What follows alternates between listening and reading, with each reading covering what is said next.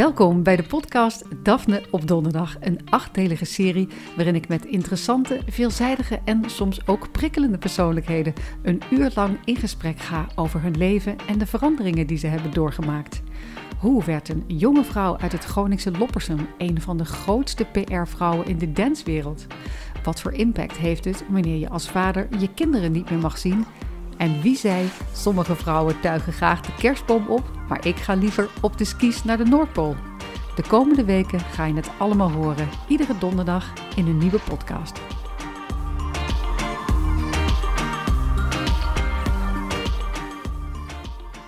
Welkom bij de podcast Daphne op donderdag. Ik ben Daphne Dekkers en vandaag is bij mij te gast een vrouw die opgroeide in het Groningse Loppersum, die op haar 23e de Media Nanny oprichtte, dat van een eenmanszaak uitgroeide tot een van de belangrijkste internationale PR-bureaus in de muziekindustrie. De coronajaren hebben het bedrijf een flinke tik gegeven, maar dat heeft haar geen sinds afgeremd eerder meer inspiratie gegeven. Ondertussen is ze ook nog moeder van twee zoons en springruiter. En vandaag is ze hier om over al deze dingen te praten. Welkom in mijn schrijfhuisje, José Woldring. Dankjewel. Het is wel de beste introductie die ik ooit heb gehad, volgens mij. Ik zijn meteen klaar, hè? Dit is eigenlijk een soort samenvatting. Ja, nee, heel leuk. Nou, wat leuk. Um, ik vind het altijd heel erg leuk uh, om iemand te ontmoeten die ook uit een landelijk klein dorp komt. Want ik kom zelf letterlijk uit het allerkleinste dorp van heel Nederland. Uh, maar Loppersum is natuurlijk ook niet echt een wereldstad. Nee, klopt. Ja, ik, uh, ik moet ook zeggen, als je dan in Amsterdam woont, leeft of werkt, dat je dus heel veel import ziet. Dus dan is het altijd een soort van herkenning. Volgens mij wonen er veel meer mensen van buiten de stad in de stad dan de echte. ja, hardcore Amsterdam. Ja, nee, die zijn er volgens mij helemaal niet. Bijna niet meer. Nou, ze zijn er zeker nog wel, maar het is, uh, het is altijd leuk. Ik vind het ook altijd leuk. Je hebt een soort van. Uh, ja, je hebt iets gemeen of zo. Ja, is Toch? wel zo. Ja. Maar ik had ook, uh, ik, weet je, als ik vroeger uit mijn raam keek, dan zag ik alleen maar weilanden en, ja. en, en, de kerk van Ooi in de verte. En ik dacht altijd van, oh, er moet toch meer zijn dan dit. Ja. En als ik dan later over de hele wereld reisde, dacht ik van, hoe is het toch in godsnaam gebeurd dat ik uit zo'n klein dorp, dat ik dit nu allemaal meemaak? En ik zat te denken, uh, toen ik jouw verhaal een beetje zat te researchen, van, god, dat gevoel moet jij toch ook geregeld hebben gehad? Hoe ben ik nou van Loppersum hier terecht gekomen? ja, nee, ik had hetzelfde, dat ik denk vanaf mijn 14e, 15e, toen nou ja, toen was er ook ineens internet. Dus toen was ineens sowieso de wereld wat dichterbij dan ooit. En daarvoor was het natuurlijk uh, ja, de televisie en Dat was het. Ja, ja. en um, ik was altijd wel uh, heel erg gepassioneerd voor muziek en uh, dansen en, en sowieso de hele entertainment-industrie. Dus ik keek altijd de hele dag door MTV en de box had je toen nog. Oh ja, de box, ja. ja. Nou, dat weet ik nog. Maar voelde dat niet heel ver weg vanuit Loppersum? Ja, wel. Maar ik weet nog dat je op een duur had je dan die TMF-chatrooms. En dan was in elk geval heel Nederland ineens soort heel dichtbij. Dus ook dan had je mensen uit Rotterdam en, uh, en Amsterdam. En dat is natuurlijk dan... Ja, voelde... dan voelde je niet zo ver weg zitten. Nee, inderdaad. Dan zeg je, waar kom je? Ja, Groningen. Want uiteraard Loppersum ligt in Groningen. Dus dan loog ik niet helemaal. Maar Loppersum was niet iets waar je dan mee, uh, nee, mee te koop liep. En nu doe ik dat veel meer. Want toen ben ik inderdaad, nou, uh, naast het paardrijden ook wel wat andere dingen gaan uh, doen. Of werden mijn interesses een stuk breder. En toen ben ik uh, uiteindelijk op mijn 17 heb ik mijn ha HAVO gehaald. En ik denk dat ik dacht dat ik het nadat ik had gehaald, heb ik tegen mijn vader gezegd of mijn ouders. Uh, ik stop met paardrijden en ik wil naar Groningen, naar de stad verhuizen en ik wil studeren. En ik was ja, ook wel even helemaal klaar met alleen maar paardrijden en inderdaad. Maar had je, had je een beetje leuke jeugd? Had je het gevoel Wel, van... nou ik moet zeggen, ik was niet heel populair op school. Ik werd best wel gepest ook wel. En. Weet je gepest op school? Ja, ja, ik was niet echt een... Uh... Nee, ik was niet een soort populair meisje of zo. Ik vind het echt wel bijzonder. ik bedoel, ik, ik, zeker hoe ongelooflijk succesvol je bent... Um, ik heb hier al behoorlijk wat vrouwen geïnterviewd voor deze serie. En er zijn er best wel een aantal die heel succesvol zijn, die vroeger zijn gepest. Mm -hmm. uh, ik had hier in het vorige seizoen uh, Claudia Straatmans. Zij is een van de mediavrouwen ja. van Nederland. Werd vroeger gepest. En zij zei... Te, en ik probeerde dat dan in haar te vinden. Dat ik dacht, maar zij is zo zelfverzekerd en leuk. En, maar ze zei, het zit toch nog steeds ja. in mij. Dat bij alles wat ik bereik, denk ik... Ha, dit heb ik toch wel mooi voor elkaar gekregen. Ja, ja, ja. Ik zeg maar, dan ben je er eigenlijk nog steeds mee bezig. Mee bezig. Ja. Ben jij er nog mee bezig? Ja, ik denk niet, niet elke dag, maar ik denk dat het zeker wel eh, aan je kleeft voor de rest van je leven. Ehm, hè, dat zijn toch dingen die je meewaakt, die, die tekenen je, zeker als je jong bent. Ehm, ik heb meegedaan aan de reunie en dat was voor mij een, best wel een eh, drempel, want toen ging ik natuurlijk al die eh, oude klasgenoten van de middelbare school weer zien. En Maar waarom heb je dat gedaan dan? Wou je ze überhaupt zien? nou, omdat ik had natuurlijk in mijn hoofd ook een soort romantisch beeld met van... oh ja, dan gaan we het hier natuurlijk over hebben. En dan gaan zij misschien nu, omdat ze ouder zijn, beseffen van... goh, wij zijn, dit is niet goed geweest of zo. Maar dan, dan moet ik eerlijk zeggen dat de, de pesters, zeg maar... die toonden niet zoveel berouw en die draaiden het, zeg maar, het helemaal om. Dus dat was ook wel voor mij dat ik dacht... oh ja, nee, mensen... Ik kan wel een soort romantisch beeld erbij hebben van als je ouder wordt... dat je dan dat je inzicht dan verandert. Maar En dat je spijt krijgt. Nee, maar dat is eh, natuurlijk heel vaak niet zo. Mensen blijven best wel een soort van bij hun standpunt.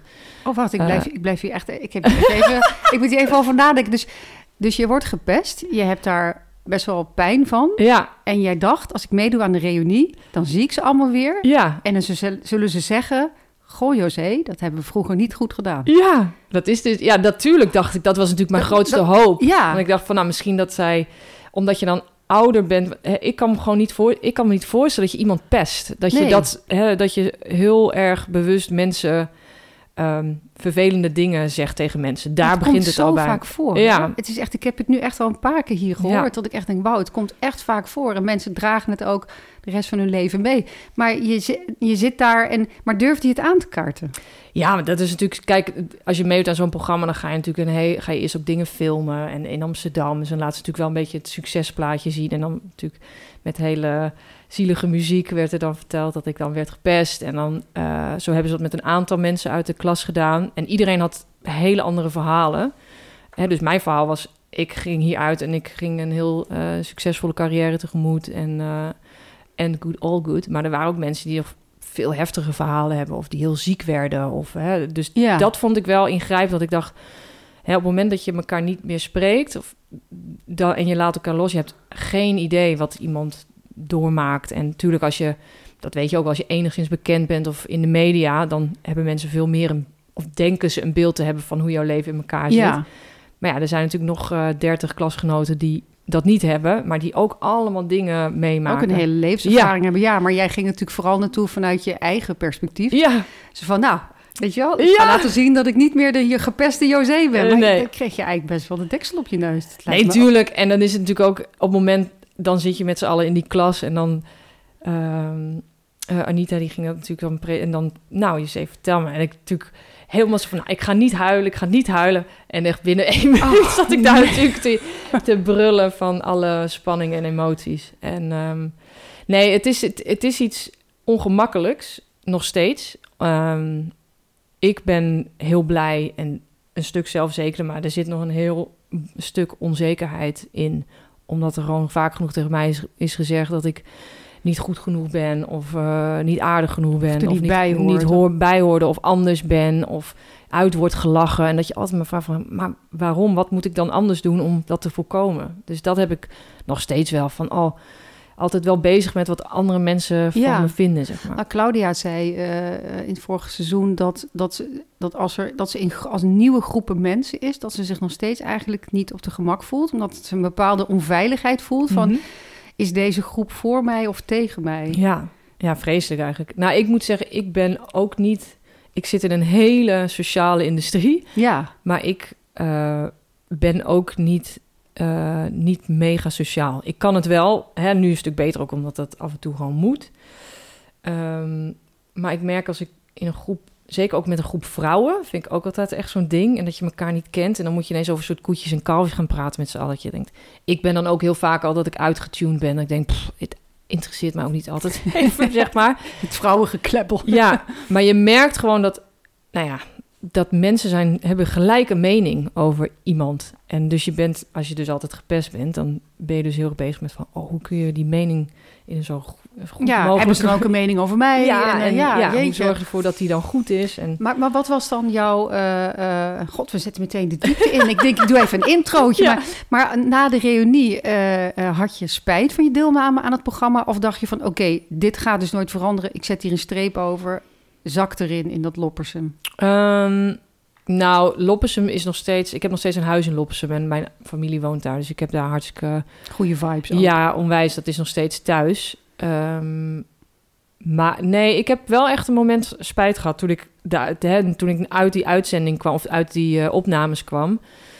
Dat ik echt wel... eh, maar dat was misschien maar goed. Want blijkbaar heb je altijd een soort romantisch idee... hoe mensen dan er nu in staan. En Maar dat- sommige mensen veranderen gewoon niet. Nee, en, en, het is ook, en het is ook prima. Dit is wat zij vinden en hoe zij erin staan. En ik moet alleen maar tegen mezelf zeggen dat ik, nou ja, dat, je, ja, dat ik me daar niet zoveel mogelijk ja, moet proberen om me daar niet door te laten beïnvloeden. Ja. Of eh, verwachtingen hebben van mensen. Want hè, al hadden ze allemaal sorry gezegd en hadden ze daar eh, met tranen in hun ogen. Ja, had voor mij, was fijn geweest om het een soort af te sluiten. Maar ja, dat moet niet zeg maar dat als dat nooit gebeurt, dan zou niet, ik zou niet in de put moeten gaan zitten. Zeg Nee. Er zijn genoeg andere. Het is eigenlijk meer dingen. dat je het met jezelf op moet lossen. Weet je, andere Ja. mensen kan je niet veranderen. Je kan alleen jezelf veranderen. Ja, ja, Kun zeker. je er zelf ja. over. Nou, ik, daar, ik begrijp nu ook wel beter dat je op je negentiende dacht... weet je wat, eh, spoorslag, volle galop ga ik naar Amsterdam.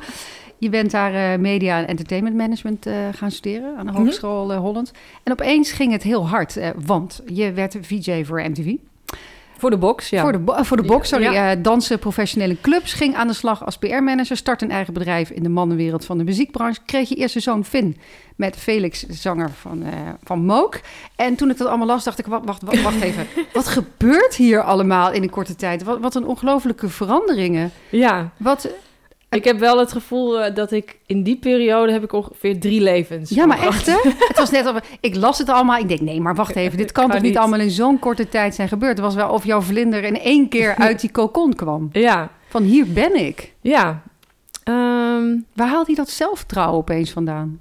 nou, ik denk dat als je verhuist en ik... Kijk, ik ben niet... Dat is ook als ik mensen zeg van... Oh, vroeg gepest. Mensen snappen het niet, want ik ben niet op mijn mondje gevallen. Hoe ze dat zeggen?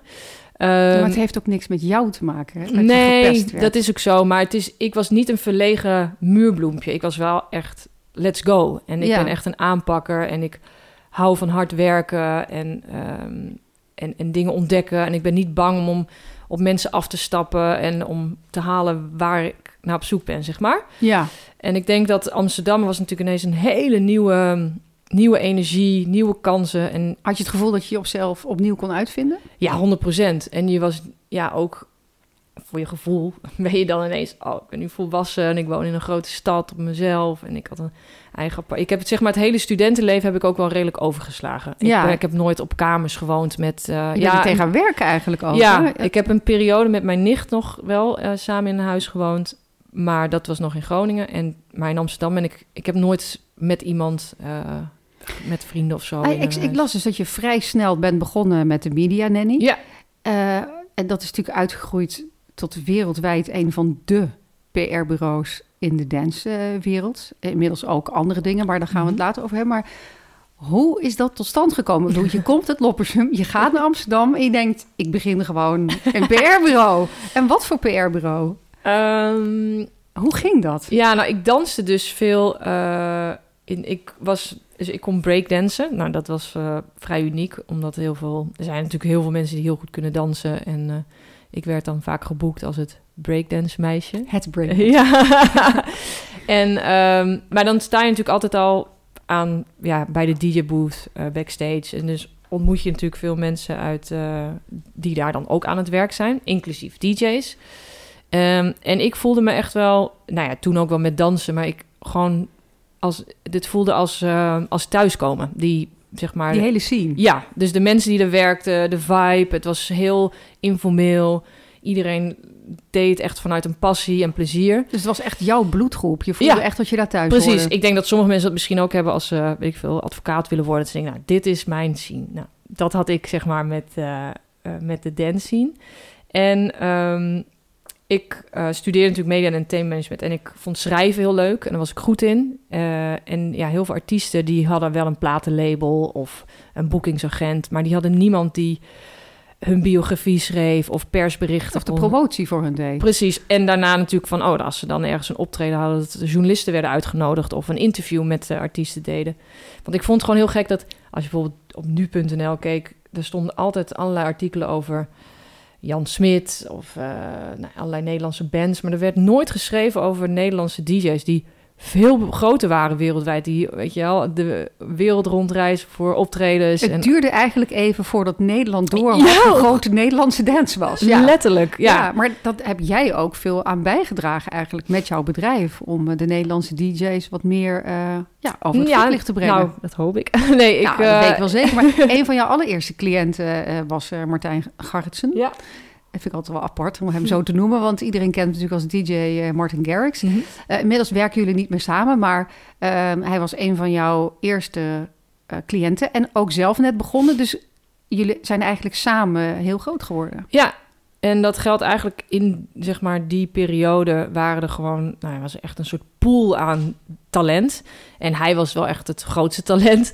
En die heeft natuurlijk een bizarre, ja, een bizarre carrière nog steeds. En maar hoe dat met hem is gegaan in zo'n rollercoaster, dat heb ik no- daarna ook nooit meer meegemaakt, zeg maar. Dat was ook een soort sprookje gewoon. Ja, dat is echt bizar. En voor mij waren dus heel veel dingen inderdaad ook nieuw. En je gaat voor de eerste keer naar de MTV Awards. En eh, nou, je vliegt naar New York voor, eh, om persdagen te doen. Dus dat was voor mij natuurlijk ook super leerzaam. En ja, je trekt zoveel met elkaar op. Dus je bent ook een soort, nee, een soort tweede familie. En ik, Ja. zijn periodes dat ik hem vaker zag dan mijn eigen kind. Ehm, dus dat, ja, dat is wel... eh, en ik denk dat dat... Ik was toen 3, 24, dus dan zit je ook ja, eh, daar helemaal in. Ja, je bent echt een onderdeel van... En dat, dat je daar voel je dan aan alles, dat iets groot wordt. En dat Ja. was natuurlijk met de dance scene echt dat moment. Maar wat ik echt wel heel bijzonder vind, is dat jij was jong. Hij was nog jonger. Eh, jij zag dat talent in hem. Ehm, maar hoe zag hij talent in jou? Want hij had natuurlijk iedere PR-manager kunnen nemen, maar hij, hij koos voor jou. Ja, dat weet ik eigenlijk niet. Daar hebben we eigenlijk nooit echt over gehad. Ik denk wel, hij zat natuurlijk bij een platenlabel en daar zaten meerdere talenten, dus zo is het contact ontstaan. Eh, die, want die huurde mij in voor alle um, platen die zij releasen. En nou, ja, hij kreeg natuurlijk toen een knaller van een hit. En toen was het niet alleen maar de interviews met de online blogs, maar werd ineens wereldwijd gigantisch en nummer één overal eh, in de hitlijsten. En jij erachteraan. En ja, dus Ja. Ik, het was voor mij ook wel van... oké, dit is het momentum, let's go. En ik, ja, dat was, ik zag dat wel als een kans om, eh, om een hele bijzondere ervaring ook op te doen voor mezelf. Maar ook voor hem iets te faciliteren. Wat, eh, en dat doen we natuurlijk nu voor heel veel... eh, Ja. Sowieso met veel, voor veel Maar- meer klanten. Maar, Maar was het niet bijna een soort werkstage? Ik bedoel, je was toch eigenlijk aan het leren terwijl je het Ja.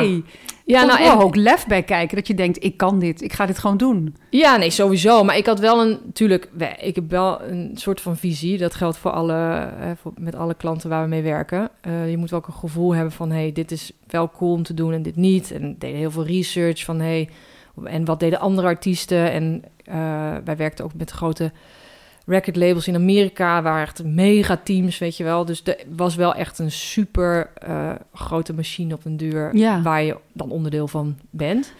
Ehm, maar het was voor mij natuurlijk heel fijn dat... Kijk, ja, hij heeft altijd in Nederland gewoond, dus de lijntjes waren super kort en je kunt gewoon alles overleggen en Ja. eerlijk tegen elkaar zijn. En van, hé, hey, als hij iets niet wil, dan, kon, weet je, dan konden we overleggen. Of als ik dacht van, ja, dit moet je echt doen, dan...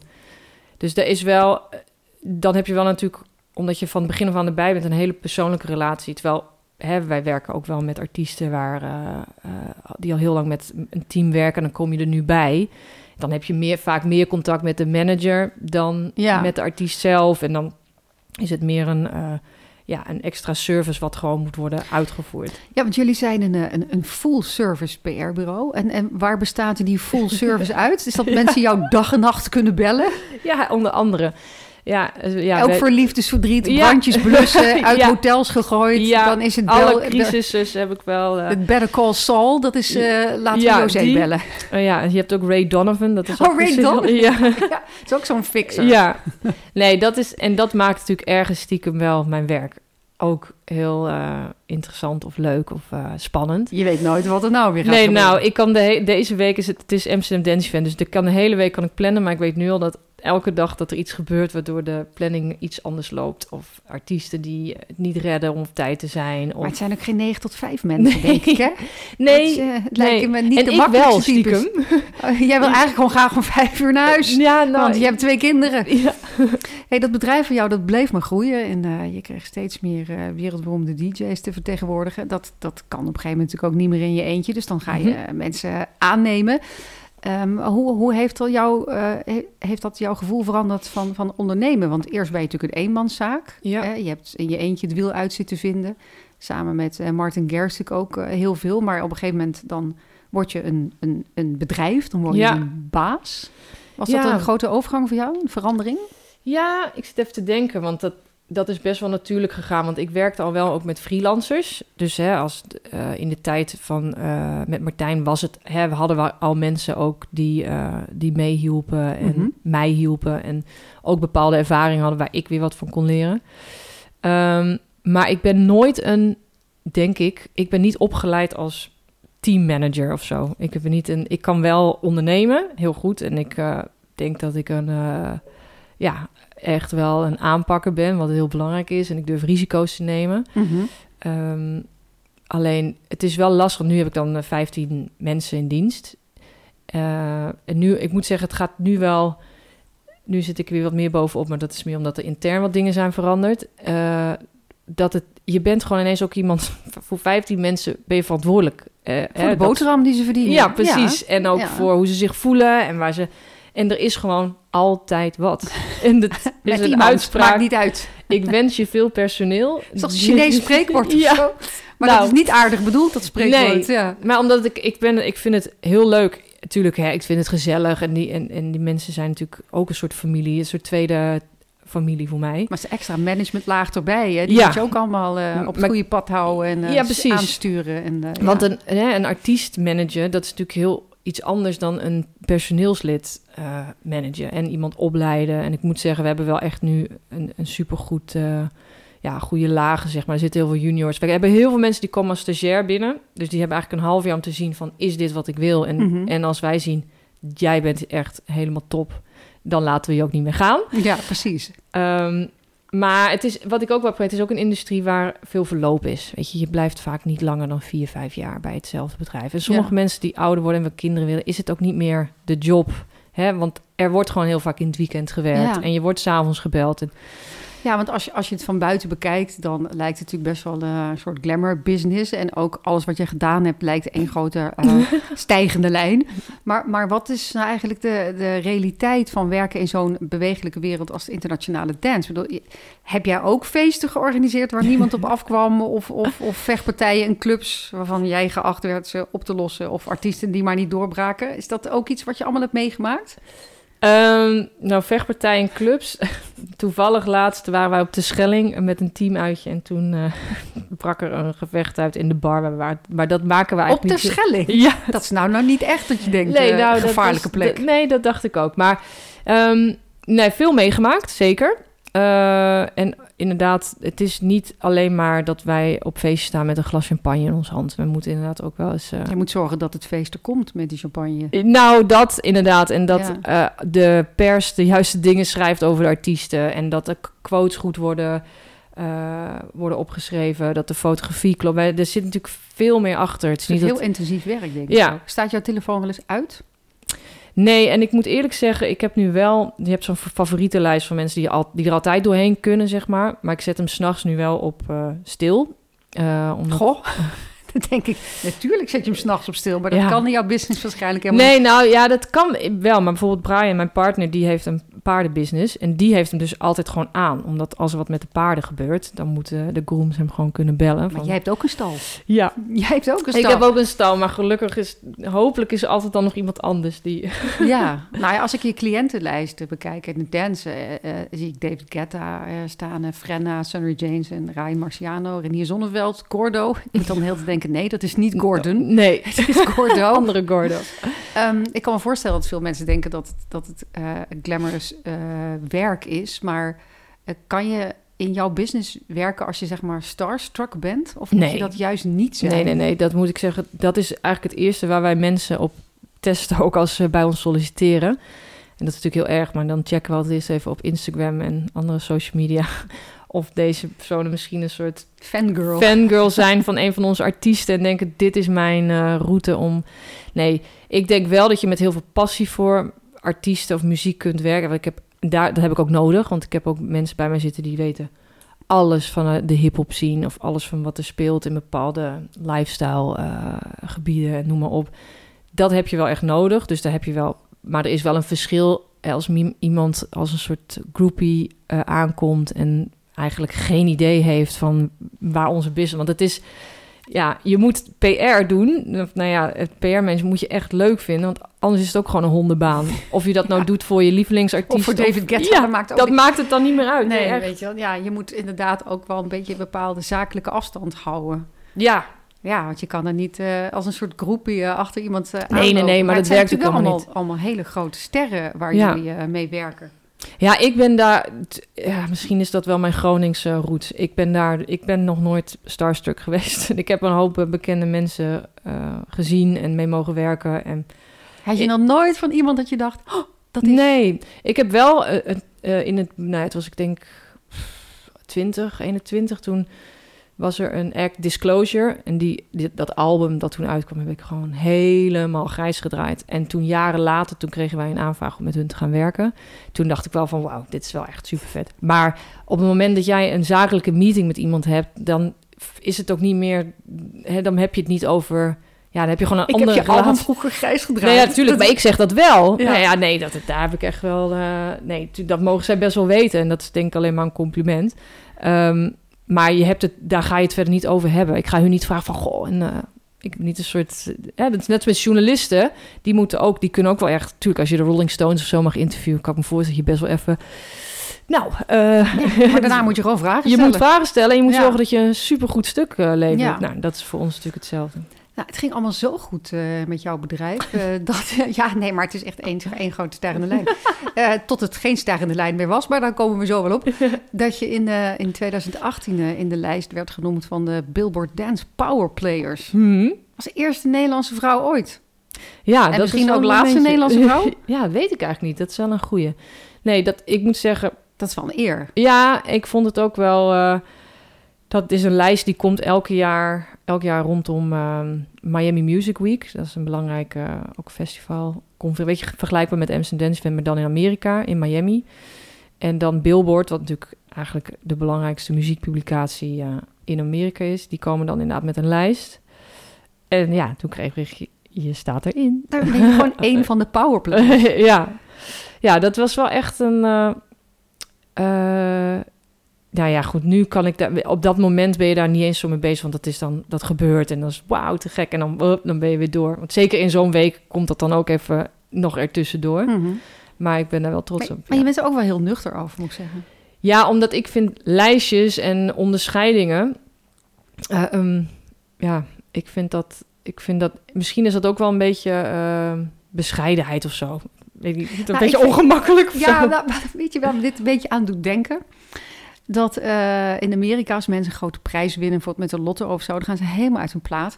En in Nederland heb je natuurlijk die postcode loterij. En dan bellen ze aan die mensen met zo'n cheque van 50.000 euro. En dan zeggen mensen, oh, nou, dat is leuk, dankjewel. Dank dat ik echt denk, waarom gaan Nederlanders nooit eens een keer helemaal uit hun stekker? Maar ja, jij wordt eh, een van de wereldwijde powerplayers genoemd. En je hebt ook zoiets van, nou, is best leuk. Ja. Ja, dat is toch eigenlijk best wel heel bijzonder. ja, nee, natuurlijk ben ik daar super trots op. Alleen, ik, voor mij is dat niet eh, van, nou, nu heb ik het gemaakt, nu kan ik eh, met Ja. pensioen. Nou, wat ik wel veelzeggend vond, is dat in, in datzelfde jaar dat je dus, eh, dus een van de dance power players van de wereld werd genoemd, zei je tegen de Volkskrant dat je eigenlijk niet zo zeker wist wat succes nou eigenlijk was. En ik wil het stukje even aan je, jezelf aan je terugciteren, zeg maar. Het succesverhaal, zo wordt het dan eh, altijd opgeschreven in van die zakenbladen en vrouwenmagazines. Maar wat is precies succes? Dat ik 24 uur per dag aan het werk ben, is dat niet. Is dat succes? Dat ik niet tegen mijn familie durf te zeggen dat ik weer plotseling naar New York moet en dus niet thuis kan zijn. Dat vind ik echt verschrikkelijk, zei je toen. Ja. ja, dat is ook wel, want Nooit thuis zijn is voor jou geen succes. Nee, dat dient wel een doel. Alleen, eh, en andere mensen zien dat als succesvol. Maar ehm, ik vind succes veel meer... eh, persoonlijk succes, dat is, gaat veel meer over of je gelukkig bent. En ik heb ook tijden gehad dat ik nou niet zo'n succesvol, succesvolle periode had, uh, of het dan persoonlijk is of zakelijk. Uh, en dat kan ik dan heel goed, nou ja, nu, hè, achteraf kun je natuurlijk altijd veel makkelijk over, of inzien, zeg maar. Maar ik vind, het, ik, ja, ik vind dat heel moeilijk, want als je zegt van oké, okay, succesvol is inherent aan hoeveel geld je verdient, dan prima, dan is dat wat het is. Maar dat heeft, je kunt ook heel veel geld verdienen met niet zoveel te hoeven doen. Alleen ik heb een baan waarbij ik heel veel moet doen en uh, continu uh, on the go ben. Uh, en het is niet alsof ik, nou ja, ja, morgen klaar ben met werk of zo. Dus Nee. het is, dat vind ik altijd een beetje moeilijk. Van wat bedoelen mensen daar dan mee? Ja. Is dat dan... Ik denk als mensen succesvol... Ik, nou ja, ik dat ben... ze happy zijn. Dat je gelukkig bent, toch? Ja, dat ben vind, dat vind ik het meest ja. succesvol van wat ja. je kunt er zijn bereiken. mensen die heel veel verdienen, maar die zijn niet Dood happy. ongelukkig, ja. En er zijn mensen die zijn heel erg happy, maar die verdienen niet zoveel. Nee, dus wat, heb je succes? eraan? Ja. Maar ja, ik ga, ik ga je nu een vraag stellen die ik al een hele stomme vraag vind. Want aan mannen vragen ze dit nooit. Maar ja, ik, eh, je ben, ik vraag het dan toch weer aan jou. Hoe regel je dan je werk met dat je twee kinderen hebt? ja. Maar Ja. van mannen wordt altijd uitgegaan dat ze gewoon naar hun werk gaan. Maar Ja. succesvolle vrouwen word je dan altijd geacht te vragen... Ja, Maar hoe doe je dat dan? Want dat is natuurlijk ook wat je net zei. Als ik nooit thuis ben, dan voel ik me ook niet heel succesvol. Nee, nou heb ik ook wel periodes als ik wel heel veel thuis ben, dan voel ik me ook niet zo eh, succesvol. Ik bedoel, dat is, maar het is, niet, het is niet inherent aan elkaar. En ik denk, nou ja, ik heb een best wel een modern family, want ik heb een, eh, eh, ik heb mijn oudste zoon ehm, met mijn ex en ik heb een zoon van eh, een jaar met Brian, met mijn, eh, met mijn vriend.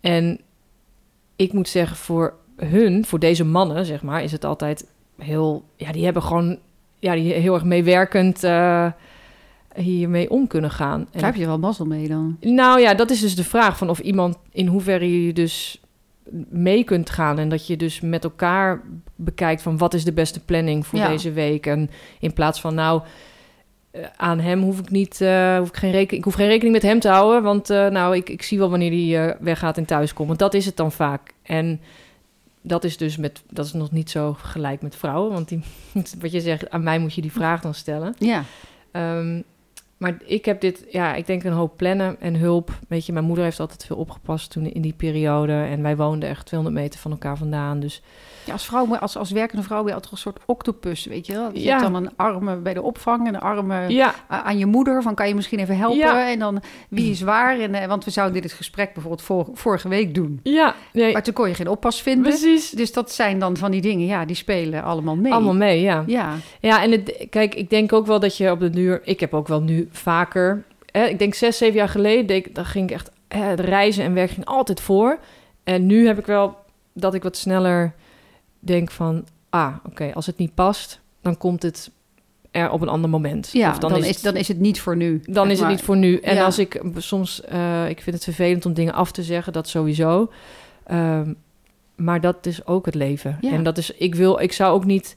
Ja, ik ken ook vrouwen die geen kinderen hebben en die dus heel veel vrijheid hebben en om vooral om heel veel te werken dan dus. En ja, daar kijk ik ook wel eens naar. en Denk, zou ik dat dan misschien liever hebben gehad? En denk ik, nee, want Nee. kinderen en dat zeg maar het familiegevoel thuiskomen, ja, dat is uiteindelijk. eh, is ja. onbetaalbaar. Toch? Ja, Ja. ik vind het zelf ook hoor. Misschien heel ouderwets, maar... Nee, helemaal niet. Ik wil nog heel even een paar jaar terug in de tijd, want eh, toen gebeurde er weer opeens zo, opeens heel veel in je leven. Dat ik dacht, god, het was echt opeens dan weer zo'n tsunami. Eh, je ging dus scheiden Ja. van de vader van Finn. Je werd verliefd op ex-wielrenner Thomas Dekker. En de coronajaren stonden voor de deur. Dat was wel weer een hevige omwenteling eigenlijk op Ja. alle fronten. Ja, dat kun je zeker zeggen. Zeker als je dit allemaal zo bij elkaar opnoemt.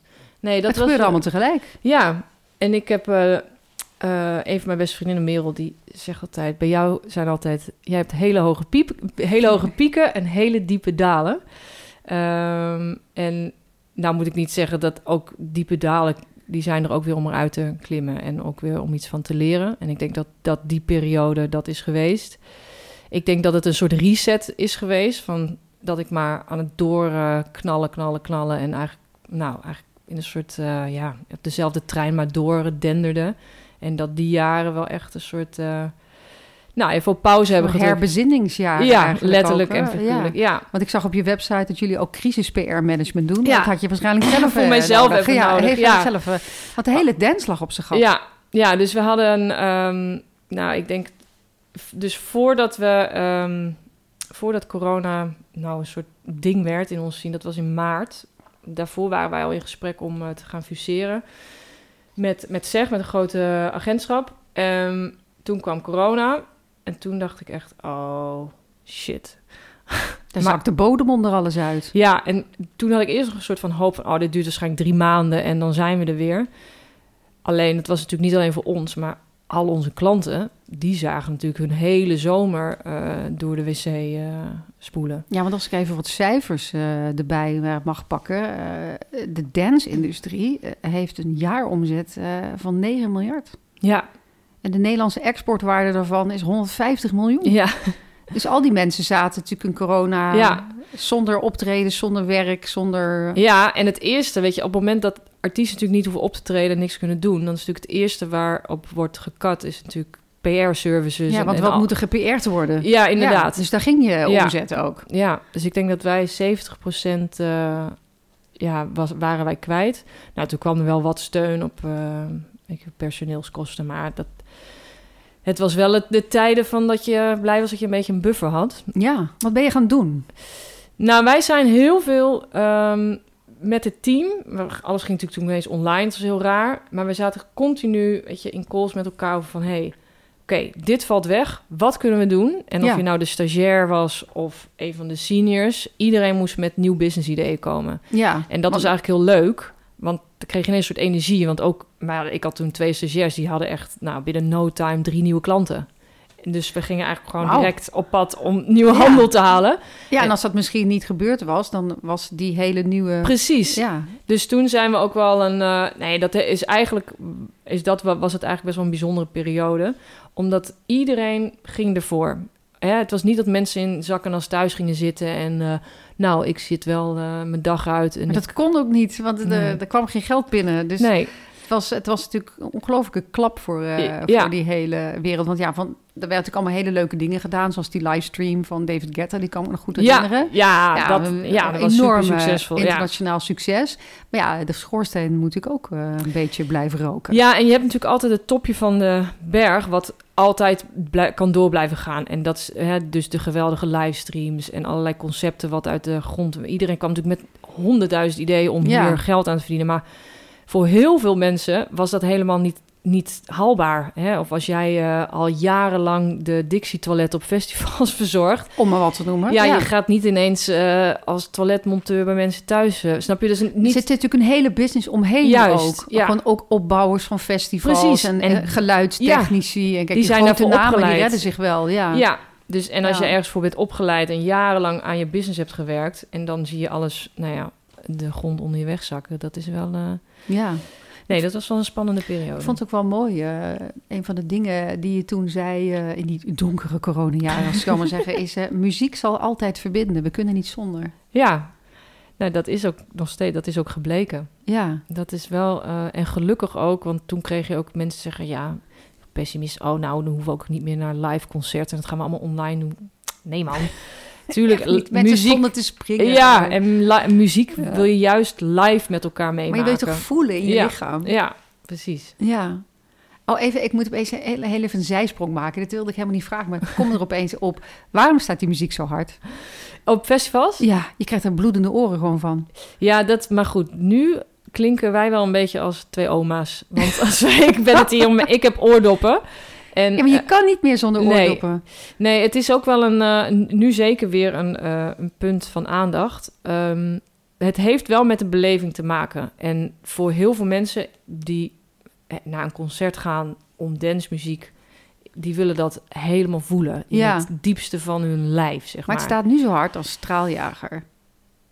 Is het zo? Hetzelfde aantal decibel. Oh, zo ja. Ja, ja, ja. Opstijgende precies. straaljager. Ja, nee, het is, het is super hard. Want toen wij vroeger uitgingen, stond de muziek ook hard. Ja. Maar het staat nu harder dan hard. Ja. Dus misschien eh oud ik mezelf nu gewoon als oude Nee, oma. nee het, is, het is wel... eh, ik moet zeggen, want ik, wij hebben die, die vraag ook wel. Kijk, ik sta daar veel minder bij stil, omdat ik heb gewoon altijd oordop in. Ja. Maar dat doe ik ook als ik, weet ik veel, naar de Jantjes verjaardag ga. Omdat ik vind dat daar ook de muziek veel te hard en dan van die schelle boksen. ja. Ehm, Maar als je oordoppen in hebt, voel je dan alsnog die muziek in je lijf? ja, Kan je het- er alsnog van het- genieten? Nou, het filtert zeg maar de bovenste laag. Dus Ja. zeg maar de, het schadelijke, dat filtert. En de rest voel je volledig. Dus de bas en nou, Maar zou die dan niet zachter kunnen? nee, Want als je het met oordoppen doet, zet je hem voor jezelf eigenlijk zachter. Ja, nou, je filtert bepaalde eh, geluidsgolven uit. Dus het is Ja. nog weer, nou goed, heel Moeilijk, technisch. moeilijk. Ja, opeens, ik dacht maar nee, helemaal eens. Maar ik, zo, bij elk concert, je moet gewoon, eh, je moet gewoon oordoppen in. Anders kom je met een piep thuis. Ja, en soms kom je van die piep niet meer af, hè? Nee. Hey, als ik nu eh, op de website van eh Media Nanny kijk... en je zei het net al, iedereen moest nieuwe business eh, gaan binnenhalen... dan zie ik dus ook Porsche, juwelenontwerpers verder en verder. Maar ook een voetballer. Memphis Depay zat opeens tussen. hotels, Ushuaia. Ja. Beauty Instituut Bloy, restaurant eh 212, 212. Ik weet niet hoe ik het uit moet spreken. Maar toen dacht ik, wauw, je bent je net echt veel breder gaan uitwerpen eigenlijk. ja, nou dat komt wel een beetje weg uit de, de coronatijd, denk ik. Denk je dat je dat ook was gaan doen zonder die totale ineenstorting van de corona? Ehm, ja, want er, ik ben wel altijd op zoek naar nieuwe, nieuwe dingen. En ehm, ik denk ook wel als je...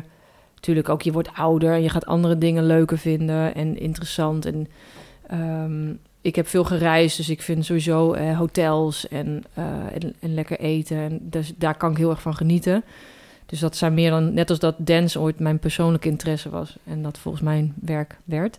Moet je iets heel leuk vinden om er goed de PR van te kunnen ja, ja. doen? Of kun je ook iets promoten van je denkt, nou, dit vind ik dus helemaal niks, maar ik promote het gewoon. Nee, dat kan ik niet. Nee, dat zou, dat zou ook heel raar zijn. Ik zou het knap vinden als mensen dat kunnen, maar dan is het ook niet heel authentiek, toch?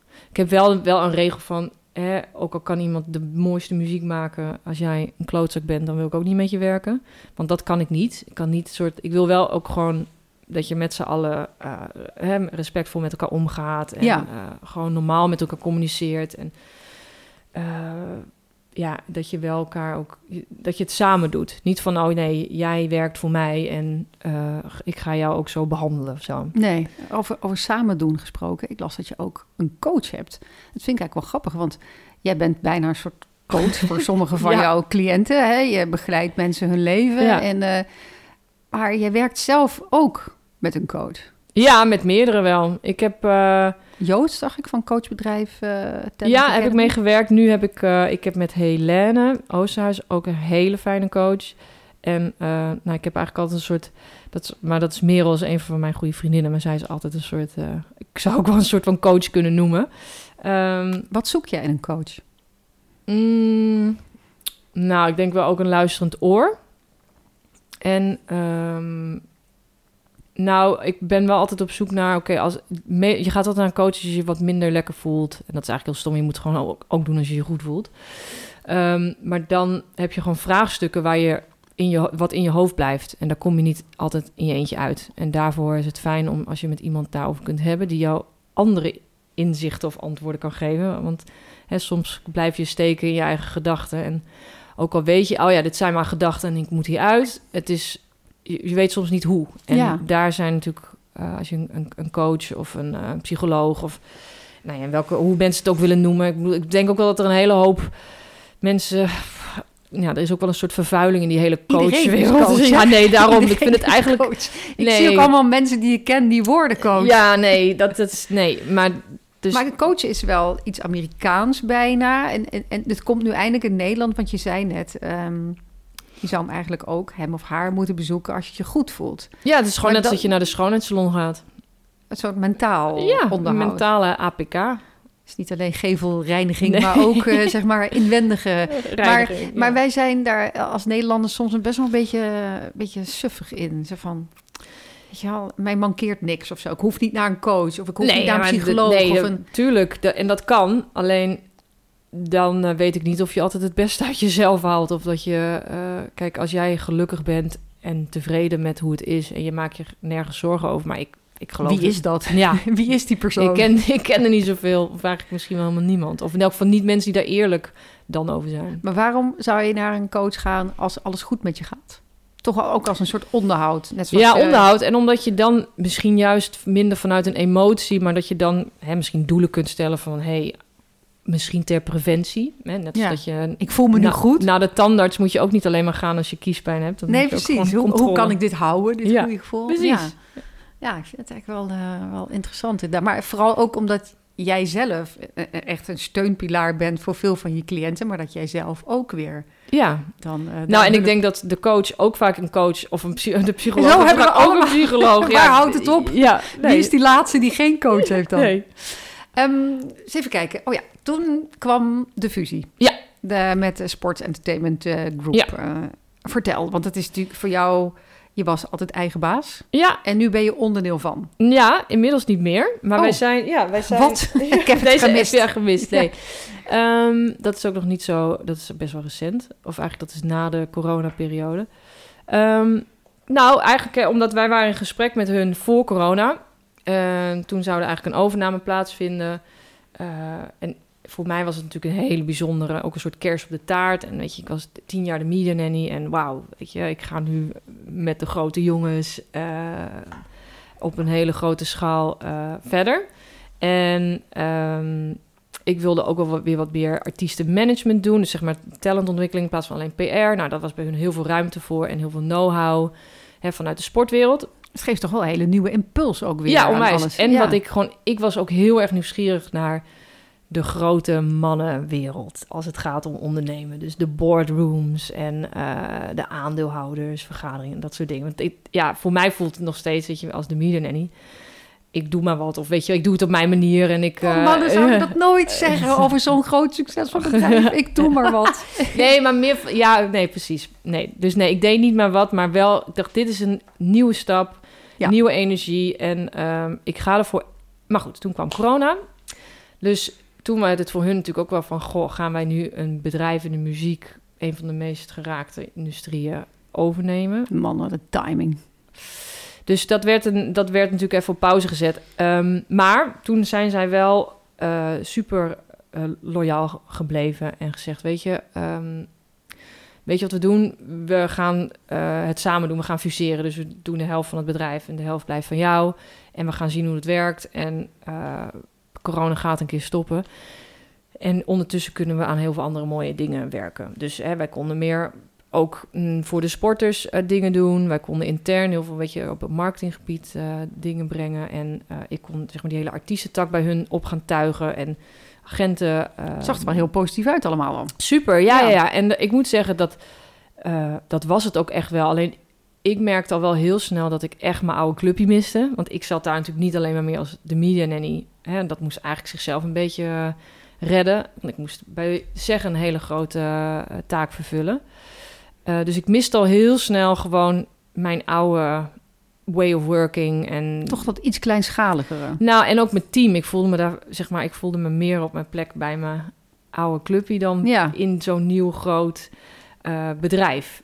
Ehm, dus toen, dat hebben we natuurlijk gewoon, hè, met, we hebben alles, eh, de kar eh, naar voren getrokken. En we hebben hè, ook tijdens corona gekeken van, goh, waar liggen de kansen? Maar het bleef gewoon te lang op zijn gat liggen. En om nieuw business op zo'n moment te kunnen drijven is gewoon heel moeilijk. Sowieso. Ehm, en toen raakte ik zwanger ehm, van Gray, van mijn jongste. En eh, toen was wel voor mij even een moment van bezinning. En toen merkte ik ook dat ik, goh, en toen heb ik, wel, twee maanden verlof gehad. Van, merkte dat ik het niet echt miste om naar kantoor te gaan. Nou, Dat is nooit een heel goed teken. Nee, en toen en ik werd ik werd ook minder goed in mijn werk. Ik werd onzeker van de grote boardrooms en de aandeelhoudersvergadering. Ik voelde me daar niet als een vis in het water, zoals ik dat wel altijd heb gehad eh, Ja. in mijn. Maar had je misschien het idee van... dat is de, de, de volgende stap naar boven, weet je? Ja. Daar, daar moet ik zijn, tussen de Ja. big boys. En dan zit je daar en dan denk je... oh, Nee, maar dit is eigenlijk helemaal mijn plek niet. nou dat. Nee, Ja. dit was dat was niet. Ik zat niet op mijn plek. En gelukkig zagen zij dat ook. Dus hè, toen wij, eh, ik denk december vorig jaar, gingen we met elkaar om tafel natuurlijk ook voor wat gaan we doen volgend jaar en hoe gaan we dit, eh, eh, hoe ziet het eruit? En toen was alles nog dicht, dus toen was het ook nou, best wel een, moeilijk om een voorstelling te hebben van hoe het dit jaar eruit zou gaan zien. En toen, nou van beide kanten was het, al- waren we best wel snel uit dat we gewoon... eh, Toch als- weer los van elkaar. Ja, Ja. en eh, toen hebben ze mij nou ja, ook aangeboden hè, dat ik het bedrijf weer eh, terug kon kopen. En dat is voor mij de beste beslissing geweest Ja. in de afgelopen paar jaar. Ehm, maar ik heb natuurlijk ontzettend veel geleerd en ik heb echt totaal geen spijt van. Eh, want dat denk ik, ben, dat vind ik ook zoiets, ja, waar ga, waarom ga je er spijt van hebben? Want ja, Nee, maar dat zijn, er zijn altijd dingen die je weer hebt meegemaakt. Maar je hebt ook wat over jezelf geleerd. En ik denk dat dat een van de mooiste lessen is die je Ja. kan krijgen. Van oké, ik dacht altijd dat ik dit wilde. Dat dit de kerst op mijn taart was. Maar dit blijkt helemaal niet de kerst op mijn taart Nee. te zijn. Ik wil een heel ander soort taart. ja, En had het dan misschien ook mee te maken dat je altijd een van de weinige vrouwelijke CEO's bent in toch wel een door mannen gedomineerde wereld? Ja, ik ben daar nooit zo mee bezig, omdat het, ik weet niet beter. Dus nee, maar dat, dat ja. zie ik echt in ieder interview met jou. Dat, Ja. je, dat je zoiets hebt van, ik ben niet bezig met het zijn van Een vrouw. Een, vrouw. In een, nee. Maar je bent het wel. Ja, Je bent het wel. En dat moet toch op een bepaalde manier eh, effect hebben op hoe je in die wereld staat. Want ik denk dat voor heel veel mannen de grote boardroom met de big boys wel Ja, nou dat zou heel goed kunnen. Maar er zijn zijn. waarschijnlijk ook vrouwen die dat, hè, Die dat helemaal te gek vinden. Ja. En het past niet bij mij. En ik, ja, ik kan allerlei redenen verzinnen, maar het feit dat ik er ben achtergekomen dat het niet bij mij past, dat is het heel beste. waardevol wat, ook, ja, hè? Ja, super ja. waardevol. En wat ik heel leuk vond om te lezen is dat jij eh, eh, samen met eh, social eh, platform Bumble die campagne Making Moves in Music Ja. bent gestart. Dat is om de, de, de vrouwelijke DJ's wat meer onder de aandacht te brengen. Ehm, is er dan toch op een gegeven moment een punt gekomen dat je dacht, maar ik ben toch wel een vrouw en ik wil eigenlijk de vrouwelijke stem in de dance toch iets meer naar voren halen? Nou, ja, zeker. Het moet gewoon veel meer diversiteit komen op alle line-ups. En dat is niet alleen in de dance, maar in de hele muziekindustrie. En niet alleen op het podium, maar ook achter het podium. Ehm, en ik moet zeggen, PR is natuurlijk natuurlijk gezien een best wel vrouwelijke job. Hè, er zijn meer vrouwen die bij mij solliciteren dan mannen. Ehm, alleen waar ik niet zo goed mee tegen kon, is dat ik werd voor allerlei panels en dingen en initiatieven gevraagd door vrouwen, voor vrouwen. En dan gingen we met z'n allen praten over het glazen plafond en dit. En eigenlijk gingen we te praten en alleen maar zeiken wat er niet goed was. En dat is niet helemaal jouw stijl. volgens mij. Nou, en daar bleef het dan altijd bij. En Ja. ik dacht, ja, wat ga ik er ook over zeggen? En ik ben super nuchter. Ik dacht, het enige wat ik zou fantastisch zou vinden... is als ik vrouwen een soort kickstart kan geven. Mhm. Maar goed, daar heb je wel natuurlijk hulp bij nodig. Dus Bumble was een super goed platform. Want hè, dat is natuurlijk een, een app wat ook, eh, waar vrouwen zeg maar de lead nemen. Ja, Ehm, en wij eh, werken samen met IDT. Dat is natuurlijk een, eh, een van de grootste ehm, ja, eh promotieorganisatoren wereldwijd. En die hebben natuurlijk super veel stages waar zij ook nieuw talent kunnen boeken. Ehm, en wij hebben natuurlijk een soort, ja, ook een PR-machine die we konden die kan inzetten. ja, dus Ja. we hebben al wel, ik moet zeggen, Nikki Elisabeth, dat was een soort de eerste winnaar uit de bus. Die, eh, ja, die had voorheen nooit, ik, kunnen dromen dat zij nu, hè, dat haar main inkomen muziek is. En dat zij elke week wordt geboekt. En dat, ja, waar, heel veel vrouwen, en dat is denk ik wel een goede, daar had het misschien net ook al een beetje over. Wij cijferen onszelf best wel snel weg. En wij zijn altijd heel onzeker over... oh, maar wat nou als ik eh, dan kinderen wil... en dan kan ik niet op tour... en dan Hmm. kan ik geen- hè, een soort van... alle apen en beren op de weg zien. En dan De toch hele maar- dierentuin. Ja, en dan denk ik... Ja, oh nee, ik ga toch maar studeren. ja. Dan denk ik... Nee man, je, moet, je bent super, super, je bent zo getalenteerd. Nu Ja. moet je ervoor gaan. Want Ja. je kunt, zeker als je jong bent, dan heb je nog veel minder verantwoordelijkheden vaak dan wanneer Dan wat kan je ouder vol gas eigenlijk. Ja. Ja. ja, ik las dat je zei, mannen zijn impulsiever. Veel. Die, eh, die gaan gewoon muziek maken op hun zolder. En die zien wel. En Ja. vrouwen hebben toch zoiets van... eh, maar ik moet eigenlijk ook misschien wel een studie doen. Want stel je voor dat dit niet lukt. ja, nou letterlijk dat. Ja.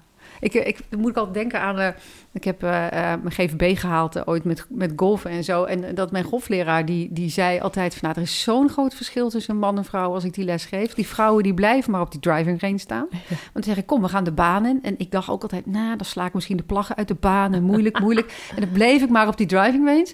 En hij zei, nou ja, die mannen, dan geef ik twee lessen. En zeggen ze, nou, ik ben er wel klaar voor hoor. Kom, we gaan Ja. die baan in. En hij zegt, dan slaan ze de plaggen uit de baan. Ja, Maar dan leggen we ze gewoon terug en dan gaan we gewoon door. En terwijl Ja. vrouwen die willen, die Willen zoeken vaak ja, perfectie. Ja, ja, ja, ja. Wat is dat? Ja, ik denk dat dat... Ik, als mensen mij vragen... waarom ben jij goed in je werk... of waarom is de Media Nanny een, een goed bedrijf... Ehm, dat is ook wel omdat er heel veel vrouwelijke kwaliteiten in zitten. Omdat Mhm. wij sowieso denk ik dat iedereen die bij mij werkt, weet je, wij eh, accepteren geen nee als antwoord. Het is best wel eh, eh, stellen van, nou, als we iets willen halen bij een krant of een tv-show voor ons artiest, dan gaan we ervoor. Mhm. Ehm, en alles in detail. Dus voordat wij een persbericht uitsturen, je gaat natuurlijk eerst, en ook al staat er maar een komma verkeerd. Nou ja, en dat is wel ook iets wat een hele grote toevoeging kan zijn. Daar kun je die vrouwelijke energie natuurlijk goed bij gebruiken. Precies, dat, eh, ja. dat perfectionisme. Ja, Maar denk je dat vrouwen onderling supportive genoeg zijn? nee. Nee, Oh, want- dat kwam er snel uit. Nee, dat vind ik echt. Ik vind dat er eh, nog steeds heel ouderwets is gewoon dat iedereen over elkaar zit te roddelen en te doen. En eh, dat we doen wel net alsof van, oh, we zijn zo supportive en, en, en, en body positive en allerlei termen die we altijd benoemen. Maar 100% als iemand een... Het is nooit goed als iemand een foto zet op Instagram waar je heel dun op lijkt. Dan is ze van, oh, die is dun. En als iemand een, eh, die wat, eh, wat meer gewicht heeft... of je staat wat minder flatteus erop... van, oh, heb je, heb je die foto gezien? Het is altijd... Het is nooit goed. Terwijl bij mannen is er veel meer een soort van bro-code van... Die vinden alles prima van elkaar. Ja, ja. Inderdaad, veel Ze minder jaloezie. meer geintjes hebben van elkaar. ja, nou gevoel. dat zeker, ja. Als ik zie hoe mijn zoon met zijn vrienden omgaat en eh, hoe die elkaar altijd afzeiken en zo, denk ik, "Oeh, als je dat in een vriendinnengroep zou doen, dan had je meteen bonje. ja. Maar die mannen hebben niet zo snel bonje. Nee, en ik moet zeggen, ik heb best wel, ehm, best wel eh, grove humor. Alleen op kantoor zijn ze dat gewend van de mensen die mij al langer kennen. Maar ik heb ook wel eens een, maak ik een grap of zeg ik iets in kantoor en denk ik, oh ja, ik moet even een beetje rekening houden met mensen die mij misschien nog niet zo goed En kennen. met het publiek. ja. Maar is, is hmm, ja, ik zit toch nog even na te denken over wat je net zei. Ook over, over body positivity en zo. En, en we zeggen het allemaal wel. Maar is het niet zo dat vrouwen. Dat gevoel krijg ik soms. Dat we onderling meer kritiek op elkaar hebben dan dat mannen überhaupt op ons hebben. 100 procent. Nee, maar dat is, en dat is hetzelfde, denk ik. Eh, nu, toevallig zat ik wat dingen te kijken van, eh, van Fashion Week. Dat was natuurlijk net weer... Niet dat ik nou mega helemaal dat allemaal volg, maar toen viel het mij wel op dat het weer heel veel shows gewoon weer alleen maar graadmagere meiden waren. Terwijl er wordt de hele tijd geroepen van, oh nee, dit gaan veranderen. Zeg maar, alles wat niet, niet de standaard is, daar wordt dan wel over geschreven. Wat hartstikke goed is.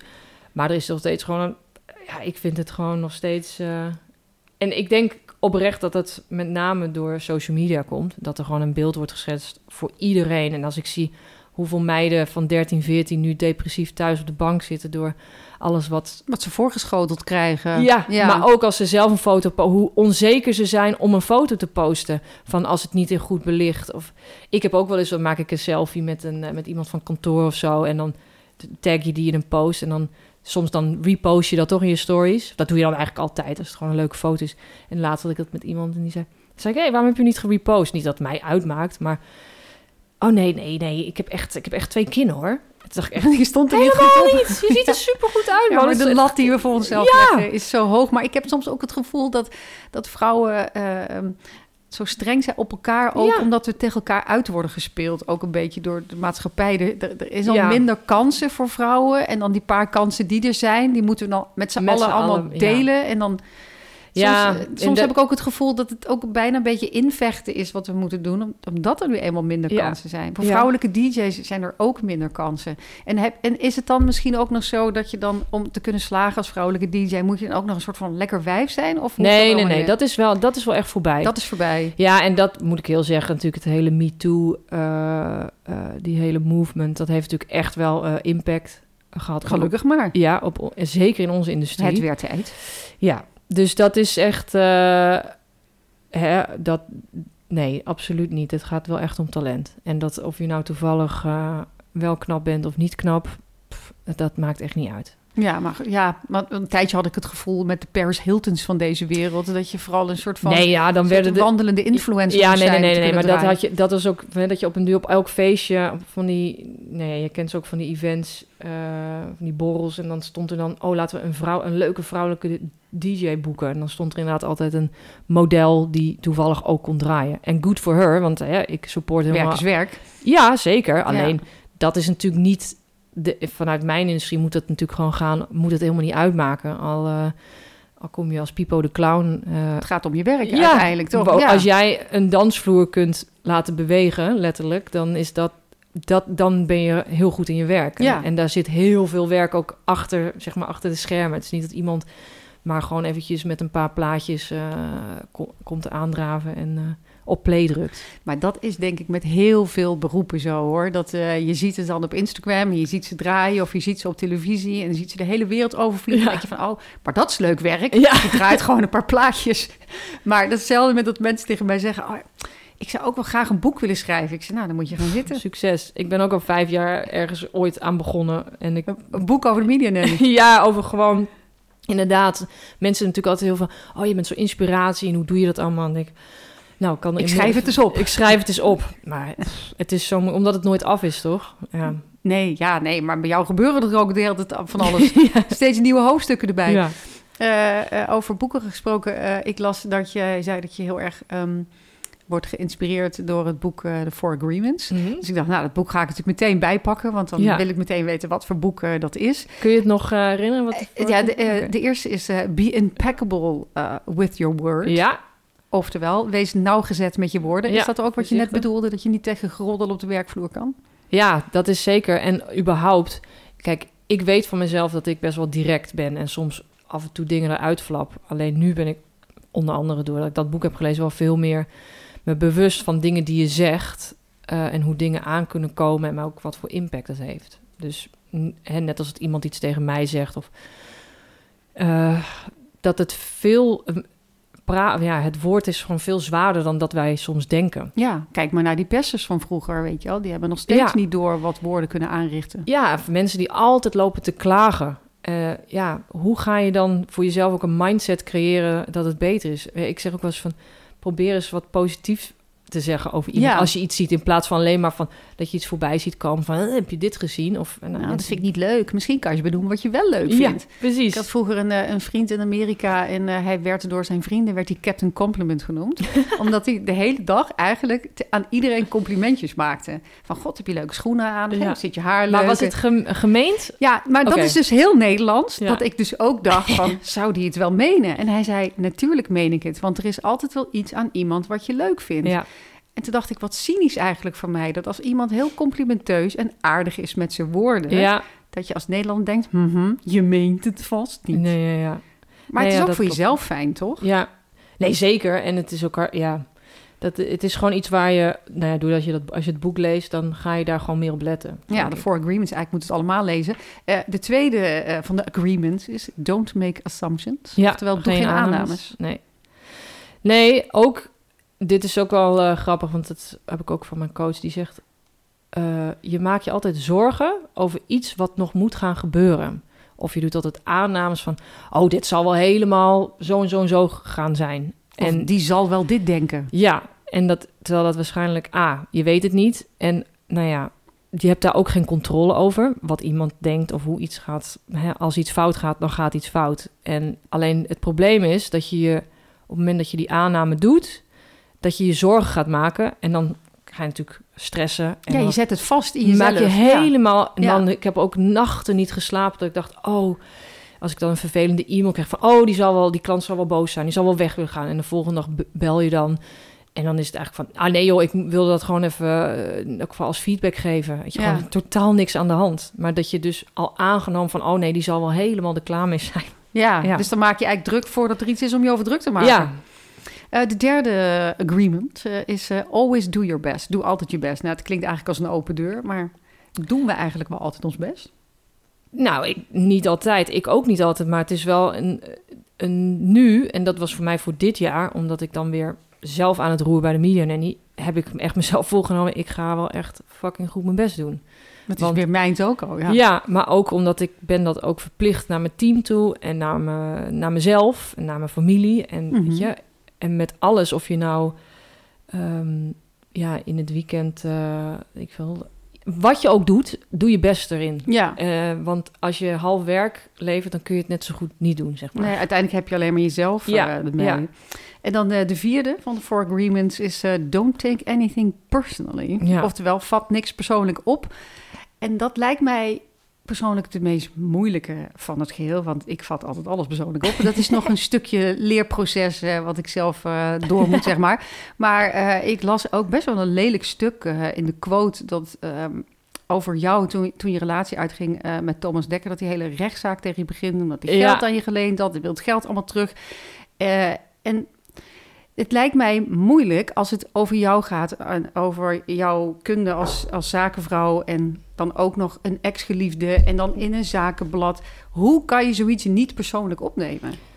Ehm, nou, in dit geval ging het natuurlijk echt om iets persoonlijks. En het, ik vind het natuurlijk een beetje vreselijk, omdat er wordt gewoon een eenzijdig verhaal gepubliceerd. Ehm, kijk, en wat, het gewoon heel, wat natuurlijk heel lastig is, op het moment dat je in de media bent, dan, of het nou alleen maar voor je zakelijke succes is, dan kunnen ze dat ook, waarom dan niet ook over je persoonlijke leven?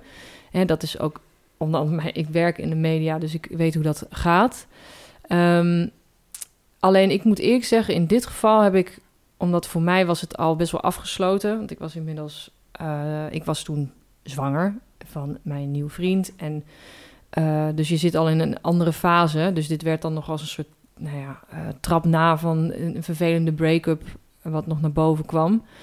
Ehm, ik kan dan wel, ik ben dan meer boos over het feit dat er, dat iemand dus gewoon dit kan neerknallen zonder, eh, ja, hoe zeg je dat? Zonder, Horen wederhoor of zo? ja, Of- want er is wel, natuurlijk hebben ze mij gevraagd van, goh, wil dat? Maar ik wilde er ook niks over zeggen, omdat dat is één ding wat ik, ik wil, weet je, het gaat niemand iets aan. nee, En, sommige eh, dingen zijn toch ook gewoon privé? Ja, nou goed, dat zul jij ook weten. Oké, dat dan zoiets. En aan de andere kant, het enige wat ik dacht is, oké, ik moet mezelf niet gaan opvreten over wat andere mensen nu mij, over mij gaan denken. Dan krijg je dus, dan ga je echt in een soort, ja, ik, weet je, ik ging natuurlijk wel even, even mijn vriendin bellen en, ja, eh, en kan me voorstellen, ja. en dat je van, oh fuck, weet je. En ik heb het wel toen met een aantal mensen, ik moet zeggen, het, erover gehad van, goh, hoe moet ik dit nou doen? En eh, weet je, eerst ga je een soort heel strijdvaardig en inderdaad neem je het super persoonlijk.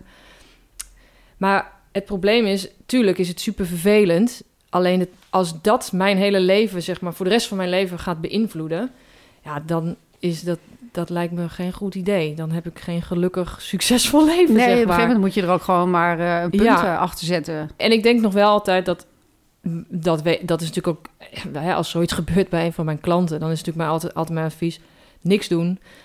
Of, eh, ja, want je, je geeft juist jouw cliënten eh, advies, advies. hoe ze hiermee om moeten Ja. gaan. Maar nu was je zelf aan de mezelf advies eigenlijk. geven. Ja, en dat dan toch anders, denk ik. Ja, wel. Alleen, nogmaals, het is persoonlijk heel anders. Alleen, gewoon vanuit ervaring is het gewoon het beste om op zo'n moment niks te doen. Want Ja. wat, pff, ik kan, de, ik kan eh, de, de journalist gaan bellen. Ik kan allemaal dingen op social media gaan zetten en mezelf gaan verantwoorden. eh, pff, eh, van, weet En je, je, ik of kan- je kan het gewoon laten. Ja, ik heb er wel aan gedacht. Dat ik dacht van, oh ja, misschien moet ik dan nu een soort van interview doen. Maar weet je, toen dacht ik, ik was toen ook zwanger. Dacht, hallo, ik, het gaat, ik ga een super bijzondere tijd Ja, tegemoet. andere dingen aan mijn hoofd. Ja, moet echt, Ja. eh, hier moet ik me helemaal niet op focussen. Want nou ja, dat is ook wel hè, waar je je op focust, dat groeit, zeg Ja, maar. Alles wat je aandacht geeft, ja, groeit. Ja, precies. Ja, laten we aan sommige dingen vooral geen aandacht geven. Nou, je zei ook dat er een periode was dat je halve fles wijn nodig had om te ontspannen. Maar dat hielp ook niet. Nee, Op een gegeven moment kom je erachter dat dat het niet is. Nee, en dan moet ik zeggen, wij, eh, dat ik vind nog steeds, ik hou heel erg van eh, lekkere wijn. En ehm, het ding, eh, kijk, ik heb periodes dat ik veel meer goed voor mezelf zorg en periodes dat ik het gewoon laat gaan. Maar zelfs dat is een soort van eh self-care, dat je het gewoon laat gaan, weet Ja. je wel. En ehm, inderdaad zijn de periodes dat je, dat je als je op vakantie gaat, dat je elke dag... eh, eh, elke dag wijn drinkt. En er zijn ook periodes als het druk is op kantoor. Of in december is ook altijd zo'n maand.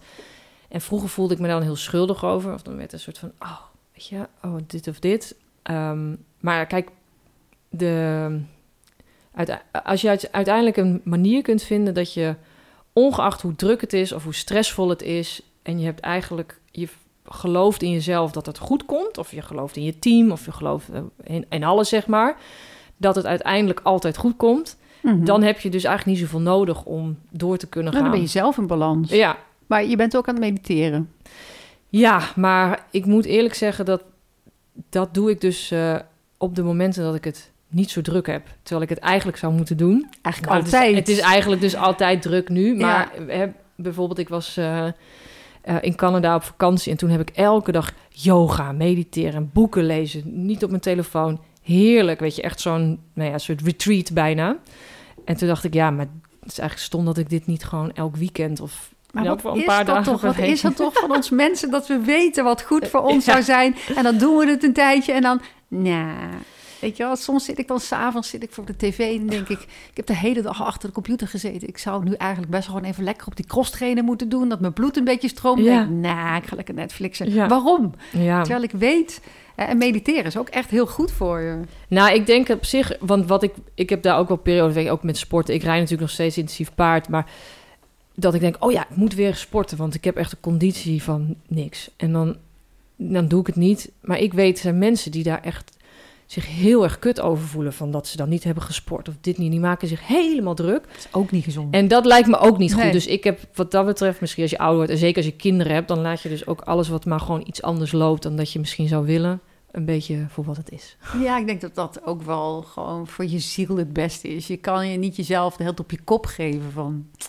Heb je dit weer niet gedaan? Nee, Heb precies. dat weer niet gedaan? Dat is ook niet gezond. Maar de 5AN-club, dat is het dus niet geworden. Nee, nee. drie maanden lang heb ik dat moeten doen met, samen met een artiest, omdat ik op tour was. Oh man. En die deed dat. Iedere Ja. dag vijf uur op. Ja, en ik ook. En ik, ik moet echt zeggen dat ik vond het in het moment wel echt een experiment.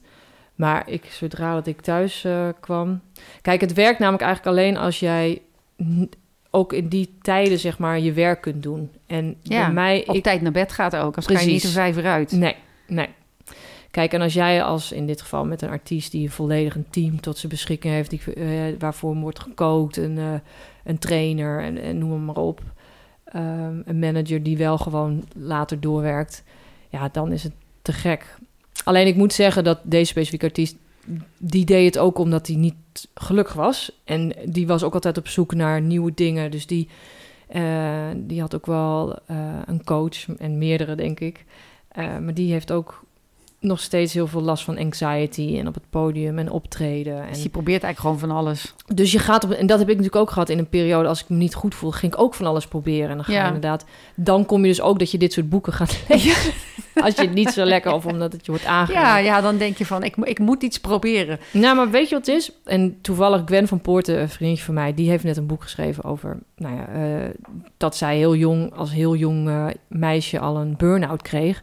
En dat zij in die periode had zij nul eh, leesvoer. Terwijl nu, en eindelijk is het veel bespreken, is prima als je zegt van ja, ik zit thuis met een burn-out. En dan zijn er honderd mensen die zeggen, oh, je moet dit boek lezen en moet, je heb je dit gezien Ja, en je moet die ik- docu Ik kijken. was laatst op Schiphol en de hele tafel van de ACO daar is allemaal zelfhulp. Maar echt alles. Ja, Dat ik denk, wauw, iedereen zit in de knoop. Ik heb Ja. zelf ook een boek gekocht. Ja, toen. toch? Over minder piekeren was een topboek trouwens. leuk Ja, maar volgens mij, eh, er is inderdaad ontzettend veel aanbod.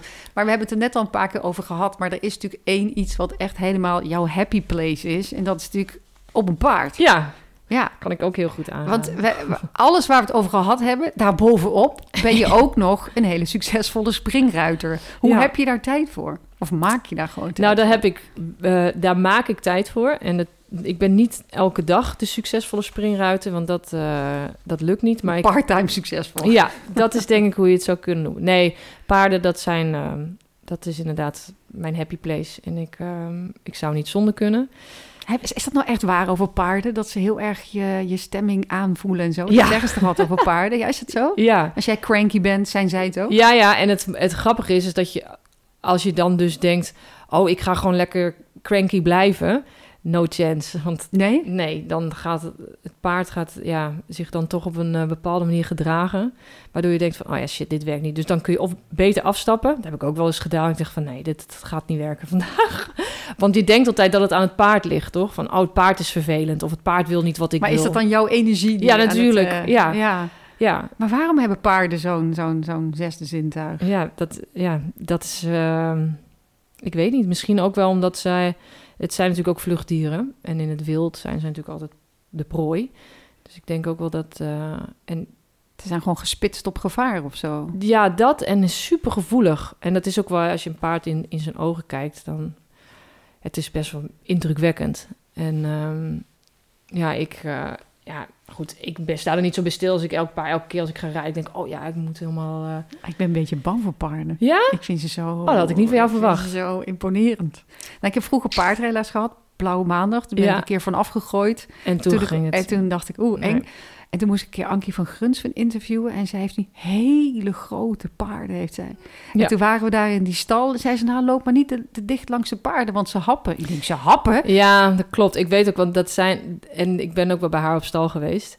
Eh, omdat ze, als je ze heel vaak snoepjes geeft...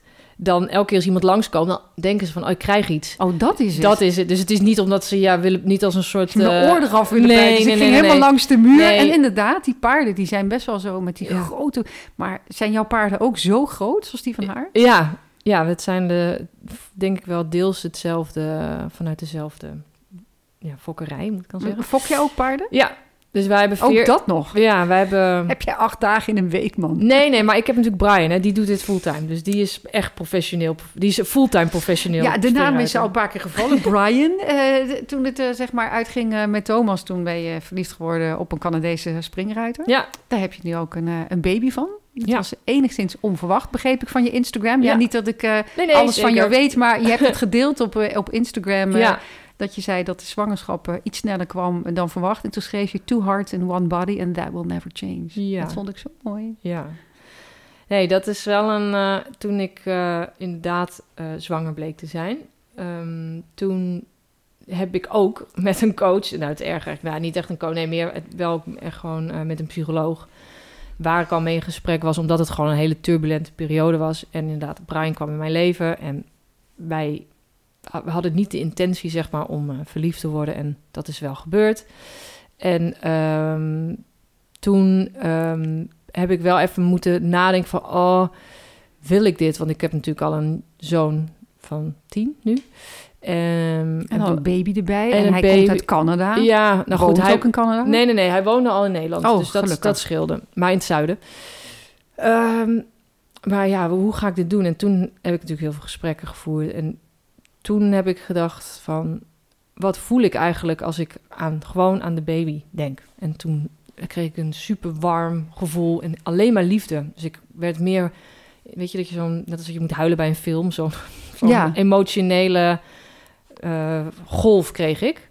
En toen eh, natuurlijk heel veel gepraat en vragen gesteld ook. eh, en de, een goede psycholoog stelt ook een goede vraag. Eh, toen dacht ik, als dit gewoon zo voelt... en ook ongeacht of Brian en ik wel lang en gelukkig leven samen of niet... dan... Ja, ik kende hem natuurlijk wel een beetje, maar niet dat ik al... eh, Je zag hem nog niet helemaal voor je als vader eh, nou, nee, dat baby. moest toen wel een beetje groeien natuurlijk. Maar en ehm, toen, nou ja, weet ik niet. Toen, en toen belde Brian mij volgens mij op en die, die zegt van voordat je iets gaat zeggen, wil ik dat je weet ik het heel graag wil houden. En toen, nou, toen brak ik en toen dacht ik, oh, wat ben ik hier blij om. En dat was eigenlijk het laatste zetje dat ik misschien ook wel nodig had. Dat ik dacht, ja, fuck it. Dit gaat helemaal goed komen. Ja, dit komt hoe dan ook, links of rechts. Ik kan me hè, aannames, zorgen maken. Gaat allemaal weer over wat er in de toekomst kan gaan gebeuren. Ja, maar ja, daar kan het ook we... gewoon laten gebeuren. Ja. En wat betekent liefde voor jou? Ja, dat is het allerbelangrijkste in het leven. Ja, dat is toch uiteindelijk waar het succes zit. Ja, Liefdevolle thuissituatie. Ja, precies. En, eh, ja. ja, ik denk dat, ja, ik ben het daarmee eens. Ehm, in een interview met Flair las ik met jou. En daarin zei je dat het destijds best wel moeilijk was voor Finn, hè, voor je oudste Mhm. zoon, om scheiding van, eh, van je Mhm. ex-man Felix, een nieuwe band opbouwen dan met, Ja, ja. Met, met Thomas Dekker. En, en nu is het dus Brian en een babybroertje. ja. Hoe, hoe voel je daarover? Denk, denk je ook van, eh, mijn oudste zoon ziet ook dat zijn moeder haar hart volgt? Nou, dat hoop ik. Ehm, ik hoop, ik heb natuurlijk wel dat, oh, ik hoop dat hij het mij niet kwalijk neemt. En dat met name de scheiding. Ehm, kijk, zijn vader en ik kunnen nog heel goed met elkaar. Wij spreken elkaar elke dag. En Nou, dat is wel heel fijn. Ja, dus daar ben ik natuurlijk al heel erg mee eh, gezegend. Ehm, dus daar zit ook nog gewoon heel veel liefde oh, hè, als eh, ouders. Eh, dus ik hoop dat hij dat voelt en dat hij wel inmiddels, wat ik hoop dat hij ziet nu dat ik met Brian heel gelukkig ben en heel, dat er heel veel liefde thuis is en dat we heel veel lol hebben samen en eh, dat er grapjes worden gemaakt. En dus dat hij zich gewoon lekker thuis voelt. En, Ja. ehm, Brian heeft altijd gezegd, ik ben je vader niet. Dat ook- zegt hij ook gewoon tegen Finn. Van, ik ben je vader niet. Ik kan wel een vriend zijn, hè, als je dat wil. En eh, ik zal je helpen waar je nodig hebt. Dus dat is een hele... Die is van het begin aan heel duidelijk naar hem geweest. Waardoor er nul verwachtingen waren ook van Finn. Die hoeft zich niet anders voor te doen dan dat hij is. Die hoeft ook niet te verwachten dat ja, eh, Brian zich als een soort vader gaat opstellen. Dus dan heb je ook niet een soort loyaliteitsprobleem Ja. tussen je echte vader en je nieuwe en de nieuwe partner. En dus ik moet wel zeggen dat dat nu, ja, tuurlijk is het, het is superveel voor een kind. Mijn ouders zijn ook gescheiden, dus ik weet ook wel een beetje van, nou, ik was toen al wel wat ouder. Ehm, alleen, ehm, ik hoop, nou wat ik zeg, dat hij het mij niet kwalijk neemt, maar dat hij inderdaad ziet van, hé, hey, ik ben mijn, eh, mijn hart gaan volgen en eh, met name ge- om gelukkig te zijn. Ja, dat is het meest pure wat je, Ja. wat je kan doen, weet je wel. Eh, dat, want als jij een gelukkig mens bent, ben je ook een gelukkige moeder. Precies. Ja, ja. Nou, eh exter die ik ben, eh, kan ik natuurlijk niet missen dat je een enorme mooie ring aan je vinger hebt. Thanks. Betekent dat dat je gaat trouwen? Ja, Oh, kijk nou. ja. Nou, wat gezellig. Ja, volgend jaar in mei in Spanje. Wat leuk. Ja, heel Ja. leuk. Wat een veranderingen allemaal weer. hè? Ja, Hey, maar en allemaal de, leuke dingen. De allerlaatste vraag eh, die ik aan iedereen stelde in deze reeks. ehm, wat komt er nou eer- als eerste in je op als je aan de laatste tien jaar denkt? Wow, de afgelopen tien jaar? Mhm. Ehm, wat is het eerste? Wat, ja, dat is dan toch het, het, deze periode. Heel gek, maar ik, want ik heb natuurlijk heel veel mooie herinneringen. Maar ik denk echt dat ik misschien wel een soort eindelijk een soort rust heb gevonden. Dit klinkt echt, nou, echt klinkt echt als een oma. Eh, maar laat ik zo zeggen, ik denk als je toen ik 25 was, dacht ik dat ik het allemaal wist. Dacht ik dat ik volledig gelukkig was en het allemaal voor elkaar had. En dan kom je erachter dat dat niet zo is. En nu, nu ben ik 35. n- Nu is het wel als ik denk van, goh, weet je, waar ik dan graag aan wil denken, is dan wel deze periode. Maar je bent echt gegroeid als mens ook. En veranderd. Ja, wel gaaf hè, dat dat gewoon zo Ja. gaat gewoon. Ja. ja, dat vind ik eigenlijk mooi. Dat is gewoon gaaf. Ja. Ja. Dankjewel voor het gesprek. Jij ook, superleuk. Je luisterde naar de podcast Daphne op donderdag in gesprek met José Woldring. Wil je meer weten over haar PR-bedrijf? Ga dan naar www.themediananny.nl. Wil je meer van mij lezen? Ik heb een nieuwe bundel uit met 75 columns. Hij heet De Zorgen zijn voor morgen. Klik ook even op de volgbutton, dan blijf je op de hoogte. Want volgende week is er weer een nieuwe Daphne op donderdag. Tot dan!